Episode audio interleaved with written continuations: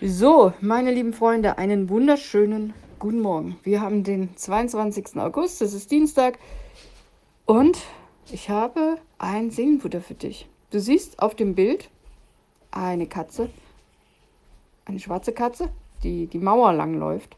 Und das ist so fotografiert, der Blickwinkel, dass die Menschen, die dahinter laufen, also ein Mann zum Beispiel, dass der viel kleiner wirkt als die Katze.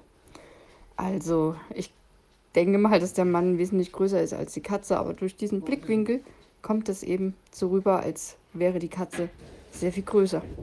Und ich fange mal mit einem Zitat an von Kerstin Kämpfer. Oder ich weiß nicht, ob sie Kerstin heißt. Ich glaube Kerstin Kämpfer. Die hat gesagt, Perspektiven verändern Wahrnehmungen und Wahrheiten. Und ich habe Folgendes geschrieben. Bus verpasst. Typisch für mich. Kaffee aufs Shirt? Na klar, kann ja noch mir passieren. Schlüssel verloren? Nur ich bin so schusselig. Schwarze Katze? Ah, bringt Unglück.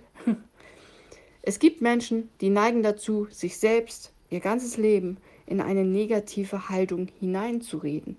Das beginnt im Kleinen, indem sie sich als andauernden Pechvogel sehen und geht im schlimmsten Fall über zu ich kann nichts, ich bin nichts, ich schaffe nichts. Du bist kein Verlierer, der sein Leben nicht geregelt bekommt. Sag jetzt bloß nicht, aber ein Mensch kann sich bei der Bewertung und Beurteilung seines eigenen Lebens buchstäblich um Kopf und Kragen reden. Er kann sich in einer Negativspirale nach unten reden. Aber weißt du was? Dieses Einreden gibt es aber auch im Positiven. Diesmal Psalm 103, da passiert das. David fängt an, Gott zu danken und dann fordert er sich selbst heraus, auf sein Leben ganz bewusst und positiv mit den Augen Gottes zu schauen. Er wird dankbar, erwartungsfroh und demütig. So kapiert er, dass Gott in all den dunklen Momenten seines Lebens da ist, ihn schützt und stärkt.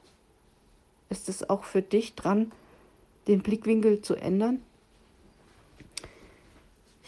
Das war's für heute. Und ich dachte erst, ich schreibe irgendwas raus aus Psalm 103, aber irgendwie muss man den komplett lesen. Und komplett wollte ich ihn jetzt nicht reinpacken, deswegen habe ich heute jetzt nichts äh, zitiert, sondern ja, lies einfach mal Psalm 103. Ich wünsche dir einen schönen Tag und ich bin morgen wieder da. Bis dann.